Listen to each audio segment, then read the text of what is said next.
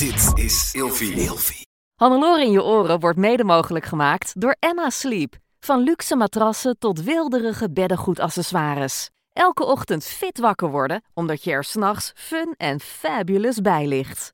Krijg nu korting oplopend tot 50% en met nog eens 10% extra korting wanneer je mijn persoonlijke code gebruikt. Dat is Hannelore in hoofdletters gespeld. Klik op de link in de beschrijving van deze podcast. Droom bijvoorbeeld lekker weg op een Storage Deluxe Boxspring met een airgrid kussen en een vier seizoenen dekbed. Heerlijk toch? En dan nu de podcast.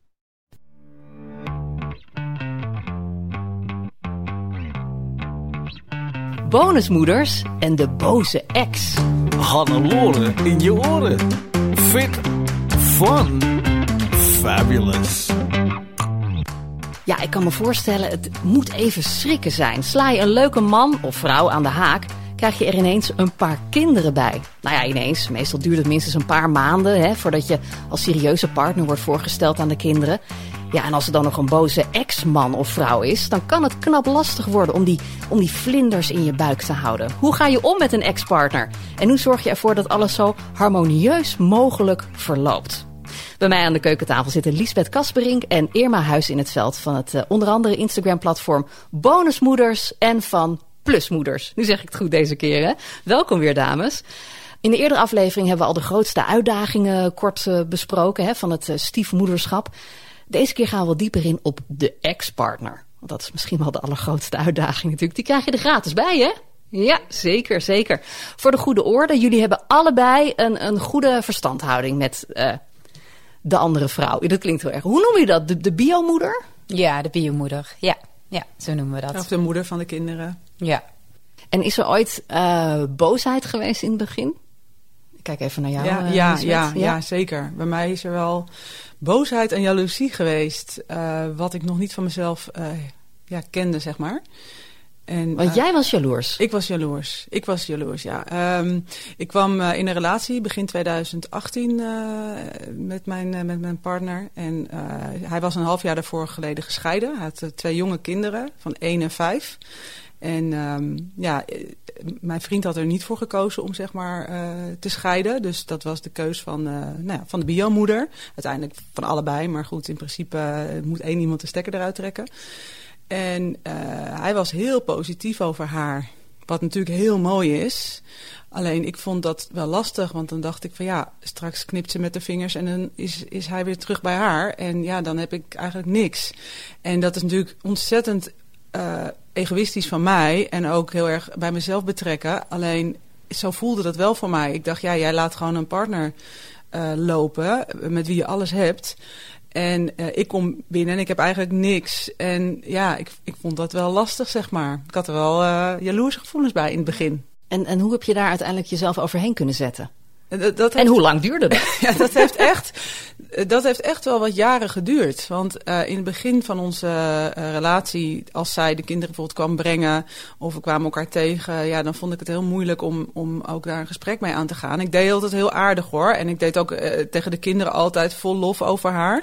Maar ja, het heeft echt een paar jaar geduurd dat ik die gevoelens kon onderdrukken.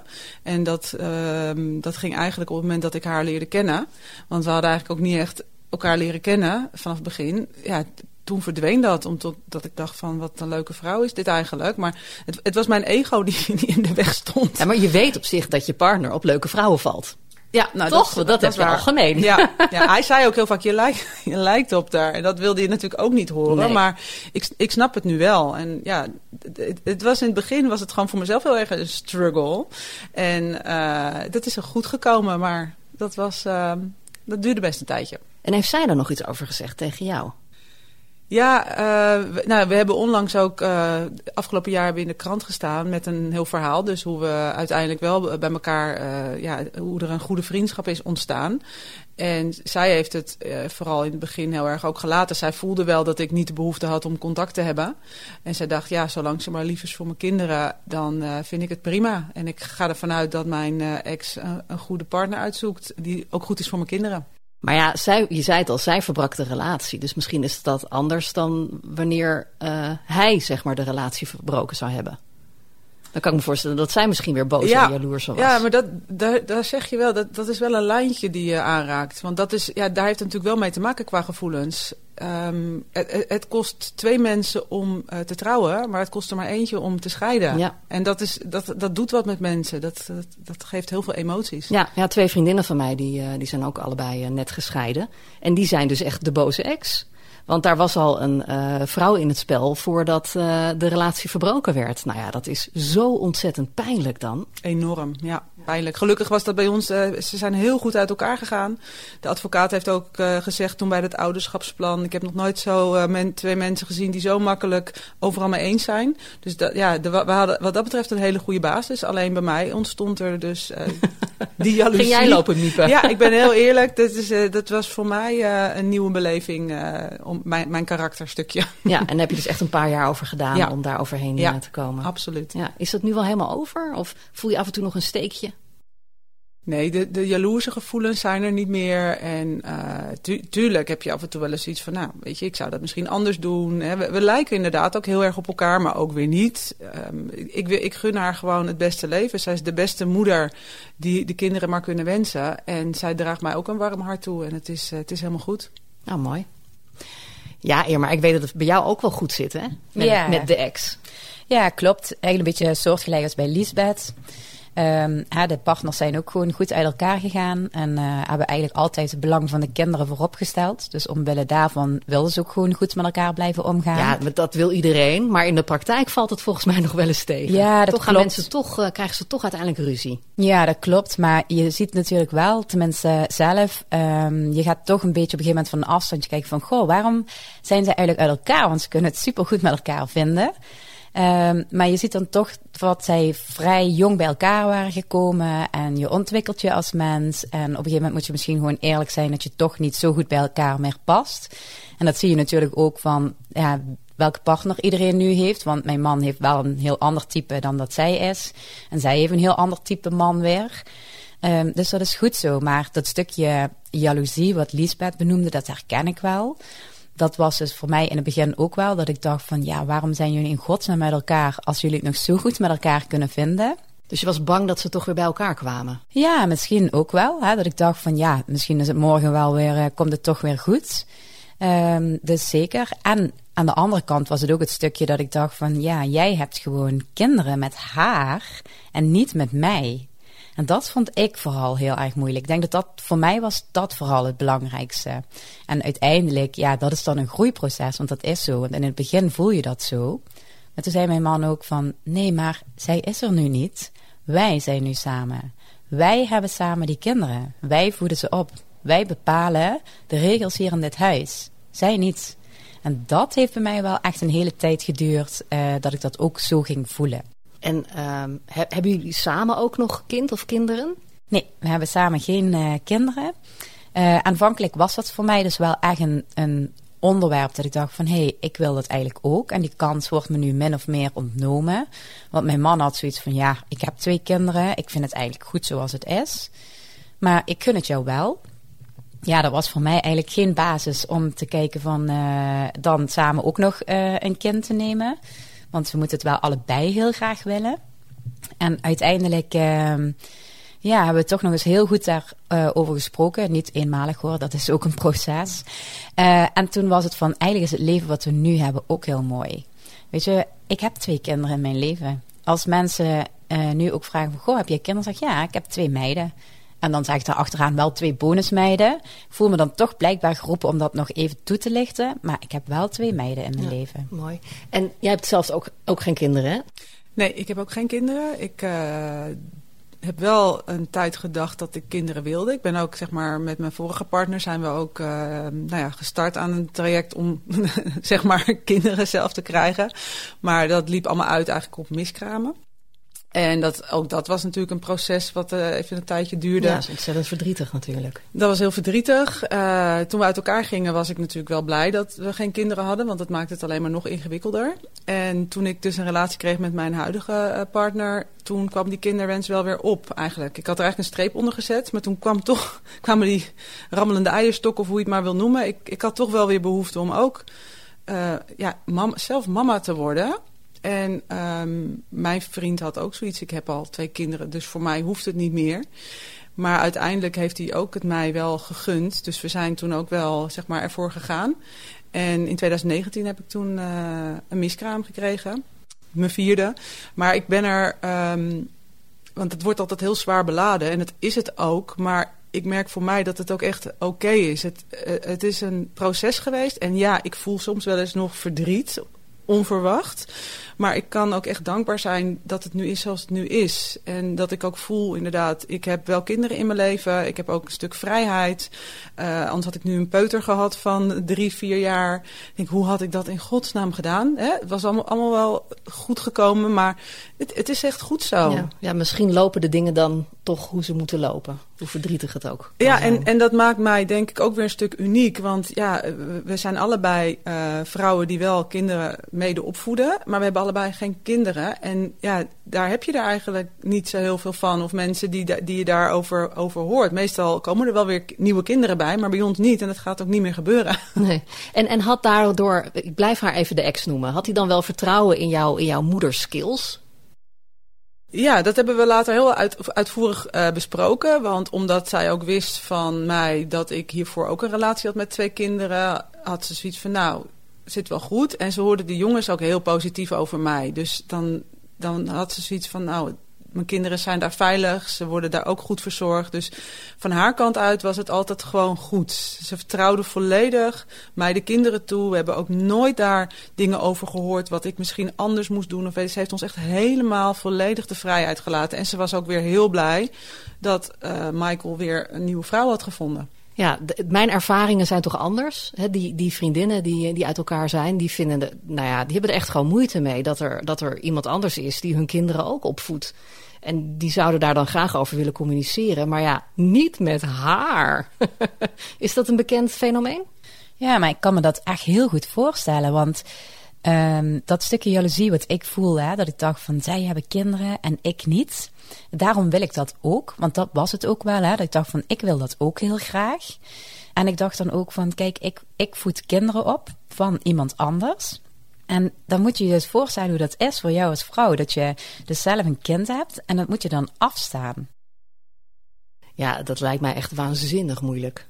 Ja, en dan gaat iemand anders dus uh, dat kind opvoeden of de kinderen opvoeden zoals zij denkt dat dat dan goed is. En dat kan haak staan op ja, de normen en waarden die jij misschien hebt als mama zijnde. Maar hoe pak je dat aan, zoiets? Want het is iemand die je misschien echt niet kan luchten of zien, nou. maar je moet wel, ja. vanwege de kinderen. Ja, ja dat, dat lijkt me dus heel lastig als biomoeder zijnde. Kijk, ik kijk natuurlijk naar mezelf. En uh, ik heb het er wel eens over met vriendinnen. Die zeggen dan ook van, oh, dat lijkt me zo moeilijk. Zeg, ja, maar stel je nu voor dat jouw kinderen dan in mijn leven komen. Ja, nee, Irma, maar dan, dan is het anders. Dat vind ik wel leuk, want dat vertrouw ik wel toe. ik zeg, ja, maar dat is iets... Het is gewoon een persoon. En ik denk dat we dat wel eens vergeten. Hè, Lisbeth gaf dat ook aan. Als je iemand dan beter leert kennen, dan ga je daar ook anders naar kijken. En daar moet je wel overheen stappen. En dat is lastig. Want je moet wel moeite doen om die ander dan ook echt te gaan ontmoeten, te zien, daarmee te praten.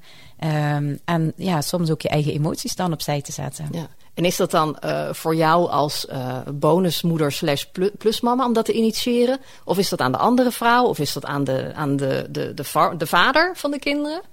Ja. Hoe, hoe vlieg je dat ja, aan? Ja, dat is een hele goede vraag. Maar ik denk dat dat in elke situatie uh, anders is natuurlijk. Uh, soms zie je dat de vrouw, uh, zeg maar de bonusmoeder, die neemt het initiatief. Die heeft iets van, ja, ik wil gewoon de biomoeder leren kennen. Soms is het ook de biomoeder, dat was in mijn geval. Zij kwam naar mij toe, stelde zich voor, maakte even een praatje. Um, en soms is het ook wel de partner die zoiets heeft van zo, we gaan eens even met z'n drieën om tafel zitten of vieren. Om eens even wat dingen door te spreken en elkaar beter te leren kennen. Ja, als ik daar even op in mag haken. Kijk, bij jouw vriendin, als ik het zo hoor, zijn zij de uh, verlatende partij. Um, en ja, dan kan ik me wel voorstellen dat je eerst de tijd moet nemen om dit te verwerken. Dan wil je natuurlijk niemand zien die, uh, ja, die jouw partner nieuw heeft. Dus ik denk als ik voor die luisteraar die dus inderdaad verlaten zijn door hun man, uh, op wat voor manier, op, op een rottige manier, dat je ook die emotie toe moet laten. Want je kan niet zomaar zeggen, hey, knop om en ik ga gewoon die nieuwe partner ontmoeten als jou, voor jouw gevoel veel is aangedaan. Dus dan zou ik willen zeggen, pak je verdriet. Uh, probeer dat niet te veel te doen waar de kinderen het zien, want dat is voor kinderen echt schadelijk. Ik kom zelf van gescheiden ouders en ik heb best wel veel verdriet gezien bij mijn ouders, wat best wel uh, pijnlijk is. Praat erover met mensen die je vertrouwt, zoek hulp. En als je op een gegeven moment voelt, hé, hey, um, mijn gebroken hart begint te helen, um, dan zou ik toch kijken of je het initiatief kan nemen om contact te leggen als biomoeder zijnde met die, um, met die nieuwe vrouw. Want ik denk dat als die nieuwe vrouw meteen dan na een half jaar zegt: Ik wil je ontmoeten. Ja, dan zit er denk ik nog veel emotie in. Dus dat is echt wel factor tijd. Maar wat voor tijd dan? Want als ik kijk naar mijn vriendinnen, die zijn allebei nu uh, ongeveer een jaar verder. Ja, dan... En die zitten eigenlijk nog wel redelijk vol in die, uh, in die emotie. Maar ondertussen zijn hun kinderen wel een jaar lang al daar ook ja, uh, over is, de vloer. Het is zonde, denk ik, voor als je een jaar, als je een jaar, ik snap het, hè, een jaar even uh, van slag bent. Maar op een gegeven moment denk ik wel dat er een punt komt van, hé, hey, nu moet ik me vermannen.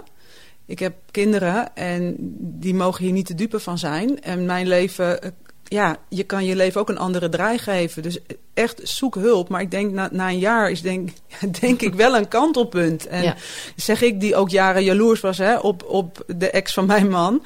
Maar ja, het, het, is wel fijner om het goed te hebben. Want het is toch een soort smet die in je zit. En het is toch een soort vergif. En daar moet je vanaf. Ja, en jij zegt zoek hulp. Wat voor hulp denk jij dan aan? Nou, wel met, met een, bijvoorbeeld een stiefcoach. Iemand die, die um, die jou adviezen kan geven hoe je dat aan uh, moet pakken. Ook je gevoelens een plek geven. En ook ja, kijken hoe je dat om kan buigen toch naar iets moois. Want ook weer heel cliché, maar achter elke deur die dicht gaat, staan ook weer zoveel nieuwe kansen die je leven ook weer mooi kan maken. En dat is zonde. Het leven is te kort om, om alleen maar te blijven hangen in, in verdriet en pijn en jaloezie of uh, wraak. Ja, dus jij, jij, zegt werken aan jezelf. Ja. En neem daar niet al te lang de tijd voor um, vanwege de kinderen.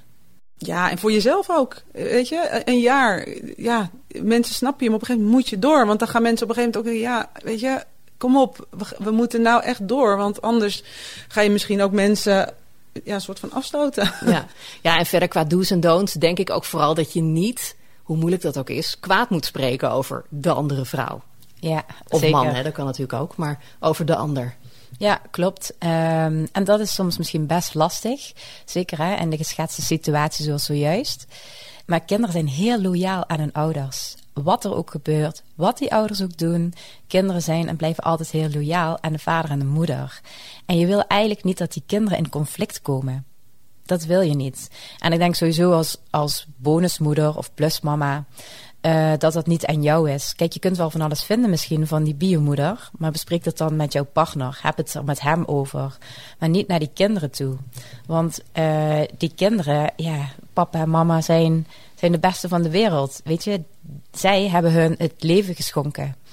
En uh, dat is wel echt heel belangrijk om, uh, om ja, niet kwaad over haar te spreken. Maar wat nou als je het gevoel hebt dat jou, jouw ex-man gewoon knettergek is geworden? En dus samenleeft met een vrouw waarvan je denkt, en daar zijn je kinderen dan. Wat dan? Ja, dan nog denk ik omwille van de kinderen. Als die kinderen daar toch met plezier naartoe gaan en toch zoiets hebben van ja, het is papa. Um, ja, om daar toch gewoon goed over te blijven praten. En vooral ook dat gesprek aan te gaan met je kinderen.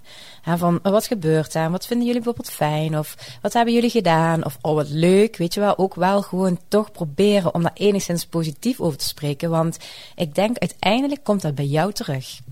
Als, als ik als zeg maar, plus mama kwaad zou spreken over de ex, dan krijg ik daar last van. Ja? Hoe ja dan? hoor. Nou, ik denk dat die kinderen die gaan dat op een gegeven moment toch uh, vertellen en uh, gaan het ook tegen mama zeggen. En dan uh, ontstaat er een heel ander gevoel en een sfeer. Ja, en ook voor die kinderen, ja, dat, dat is gewoon niet fijn. Dat moet je niet willen. Nee, moet je niet willen. En laat die kinderen ook hun eigen um, pad bewandelen. Ze komen er vanzelf wel achter. Als, als inderdaad een, een ex-partner heel narcistisch is. Of dat iemand vreemd is gegaan. Of weet ik het wat. Kinderen komen daar vanzelf achter. En dat kost tijd, weet je. Zij zijn aan het opgroeien. En in hun, volwassen leven zullen ze in één keer merken van... oh, ja, nu snap ik mama wel. Of nu snap ik hoe dit en dit in elkaar zit. Ja, als je dat allemaal gaat vertellen... dan gaan ze het niet van je aannemen. Ze gaan het zelf ontdekken. Ja. Ja. En wa- wat je dan het liefste wil natuurlijk is dat je eh, je kinderen laten zeggen... wat knap dat eh, mama zichzelf toen zo bij elkaar heeft geraapt... actie heeft ondernomen en nooit kwaad heeft gesproken over papa of over de situatie. Dat wil je het liefst. Maar ja, dat is in een ideale wereld. Ja. Ik snap ook dat jullie allebei hè, op jullie eigen platform te maken krijgen met, met vrouwen... bij wie het verhaal wat minder rooskleurig is. Hebben jullie daar voorbeelden van? Ja, ja, diverse voorbeelden. Ik heb de, de eerste die nu in mij opkomt is een dame die heeft eh, eh, één stiefzoon, één bonuszoon. En die is eigenlijk volledig bij hun, eh, omdat de moeder er niet meer voor kan zorgen. En die hebben ook hele advocaten van alles op zich afgehad, omdat dan die moeder weer soms aan dat kind gaat trekken. Maar elke keer komen ze weer tot de, tot de conclusie dat het kind niet bij die moeder meer kan zijn, want die moeder kan er niet voor zorgen. En dat zorgt voor zoveel ehm, pijn en verdriet. eh, Voor dat kind ook. Want nu is geloof ik de omgangsregeling dat ze één keer in de twee weken gaat het kind even één dag naar die moeder. En als die dan weer bij de bonusmoeder en de papa is, dan is dat kind helemaal van de leg. En ja, die, die bonusmoeder, ja, die is gewoon ook wanhopig. Want die heeft zoiets van, ja, weet je, elke keer verpest zij zo ons hele leven. Doordat zij gewoon ja, niet voor dat kind kan zorgen en voor zoveel negativiteit zorgt. Dat is heel heftig, vind ik ja, dat. bizar. Maar ja, je mag het de bio- biomoeder ook weer niet ontzeggen natuurlijk. Nee, dus dat is... Tot dat- op een zekere grens. ja, Ja. Daar, daar, daar zijn inderdaad allemaal professionals die daar zich mee bemoeien. Met advocaten en omgangsregeling en, en weet ik het wat allemaal. Maar daar moet je dan wel mee dealen. Dit is natuurlijk een heel extreem verhaal. Maar dat, dat is inderdaad wel ja, het, het eerste wat in mij opkomt. Ja, en heb jij daar nog een voorbeeld van? Ja, niet zo eh, extreem denk ik eh, als Liesbeth eh, heeft. Maar wel inderdaad dat ja, de moeder gewoon hele andere ideeën heeft, bijvoorbeeld over de opvoeding.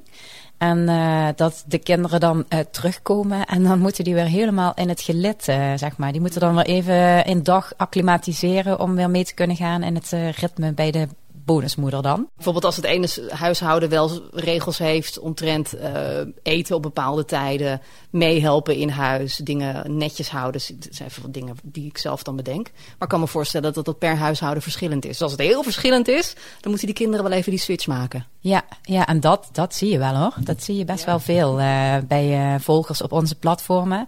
Dat die verschillen in huishouden, dat die echt wel heel groot zijn. En dan eh, is dat voor die kinderen echt wel een struggle inderdaad... om weer even terug naar dat andere ritme te gaan. Ja, maar misschien is het ook wel weer een kwestie van wennen uiteindelijk, toch? Dat die kinderen dan na een tijdje weten van, oh ja, hier is dit en daar is dat. Ja, zeker. Maar ehm, dan, dan zie je dus dat zo'n eh, bonusmoeder zegt van... ja, maar dat komt dat die biomoeder, die doet dat gewoon niet goed. En tegelijkertijd denk ik dan natuurlijk... ja, wat is goed en wat is slecht? Ja, en die andere vrouw zegt dan, ja, maar ik ben toch een echte moeder, dus ik weet wel wat goed voor ze is. Ja. ja, ja, ja, ja, Ja. snap ik. Of kinderen die op de straathoek hoek gewoon worden afgezet. Dat de ouders elkaar echt niet willen zien. Dat het kind met zo'n rugtasje gewoon eh, naar het huis moet lopen. Eh, moeders die niet willen dat een bonuskind iets liefs over de bonusmoeder zegt. Ja, is dat... eh, Ja, dan, dat wordt echt verboden. Jeetje. Ja. Ja. jullie allebei als stiefmoeder, noem ik het dan maar even. Hè? Hebben jullie tips voor, voor boze exen? De do's en don'ts. Nou, nou ehm, voor boze exen. Ja, ik, ik heb daar zelf gelukkig dus nogmaals niet mee te maken gehad. Maar praat altijd goed over elkaar. Zet je hart ook open voor die moeder. Praat goed over, over de, de, de biomoeder tegen de kinderen. Ehm, laat inderdaad je partner misschien bemiddelen. Maar zorg in ieder geval dat er contact gaat zijn. En je hoeft elkaar niet per se te zien, maar wel dat je gewoon over elkaar kunt praten waar de kinderen bij zijn. Dat is zo belangrijk. Ja, dus je hoeft geen beste vriendinnen te worden, maar je moet wel kunnen communiceren met elkaar. Ja, echt voor de kinderen. Want als ik het allemaal zo hoor, zijn kinderen natuurlijk het meest waardevol wat je op deze wereld kan zetten. Dus, eh, ja, ik zie dat wel eens, dat mensen doen daar een beetje het hoogst haalbare over. Dan denk ik van, behandel dat dat dan ook zo. Want het is, het is jouw kind. Je wil je kind een goed leven geven. En dit werkt er niet in mee. Ja, Als je get over bent. yourself, woman. Ja, ja eigenlijk wel. Eigenlijk wel. En je hebt eh, nog zo lang met elkaar te dealen, weet je. Eh, je bent gewoon voor de rest van je leven Ja, aan maar ik elkaar er verbonden. vanuit, ach, die Irma, die is maar voor even. Ja. Die is zo weer weg, die heeft hij zo weer ingeruild. Ja. Toch? Kan ik me ook voorstellen dat je zo denkt. Ja, zeker. Dat zou kunnen. Maar ja, in ons geval eh, zal dat zeker niet zo zijn. Ik blijf tot het bittere eind. maar ehm, Ja, na acht jaar en getrouwd zijn heb je dat wel bewezen. Ja, inderdaad. Maar ik kan me precies. voorstellen in het begin dat je dat wel denkt, toch? ja, ik kan me best voorstellen dat je als eh, biomoeder denkt van nou, eerst maar eens even kijken hoe lang deze vrouw het uithoudt. Tuurlijk, ja. Met deze ma- man. Ja, precies. Want ik weet hoe erg die is. Zij is niet voor niks bij hem weggegaan natuurlijk. Nou, en je hoort zelfs wel eens, dit is misschien ook een goede tip voor, voor de, inderdaad de boze exen, dat die vrouw gaat waarschijnlijk tegen dezelfde dingen aanlopen als waar jij tegenaan bent gelopen, als die echt zo vervelend is zoals zij beweert. En vaak zie je dat vrouwen later dan ook weer naar elkaar toe gaan trekken als die relatie uit is. Dus dat je nog later een vriendschap hebt omdat je elkaar zo goed begrijpt. Mm. Dat je op dezelfde manier genaaid bent. Ja, zeker. Ja. Letterlijk en figuurlijk. Ja. Ja, oké, oké. Nog meer tips? Nee, ik denk dat eh, wat Lisbeth aanhaalt, dat dat gewoon heel belangrijk is. Eh belang van de kinderen eh, voorop zetten. Zorgen dat je gewoon goed contact met elkaar hebt. Je hoeft geen beste vriendinnen met elkaar te zijn.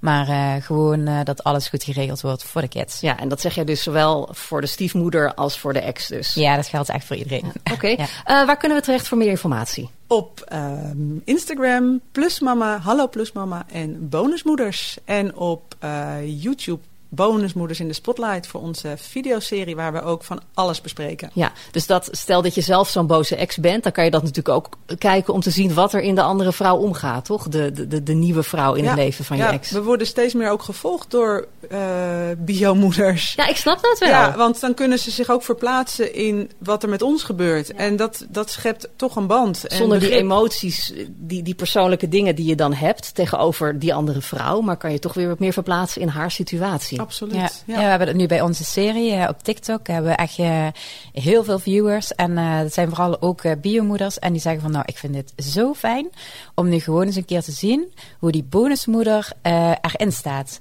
En wat fijn om te zien dat die bonusmoeder eh, met zoveel liefde toch voor die kinderen die niet van haar zijn biologisch eh, zorgt.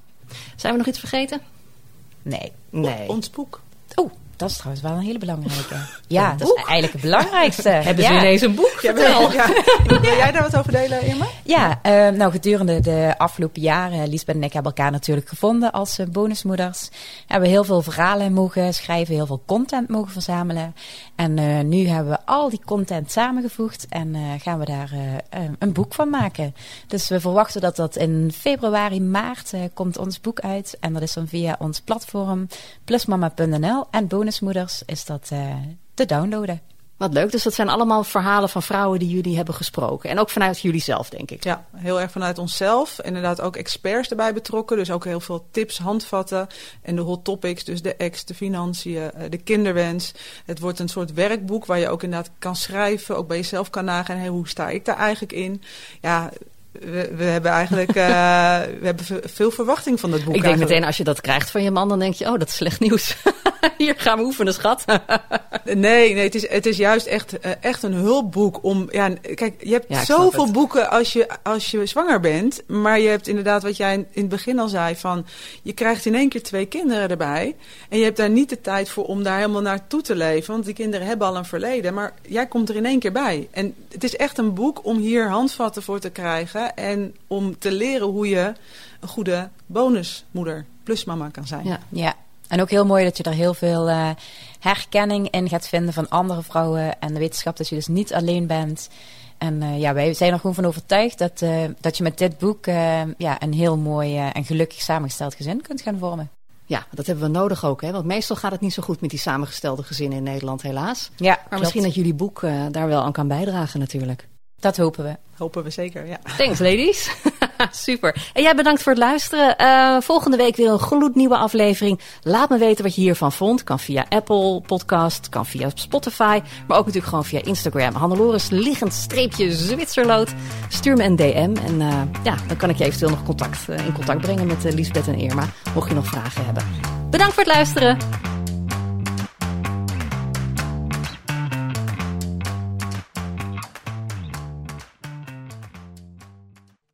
Hannelore in je oren wordt mede mogelijk gemaakt door Emma Sleep. Krijg nu korting oplopend tot 50% en met nog eens 10% extra korting wanneer je mijn persoonlijke code gebruikt. Dat is Hannelore in hoofdletters gespeld. Klik op de link in de beschrijving van deze podcast.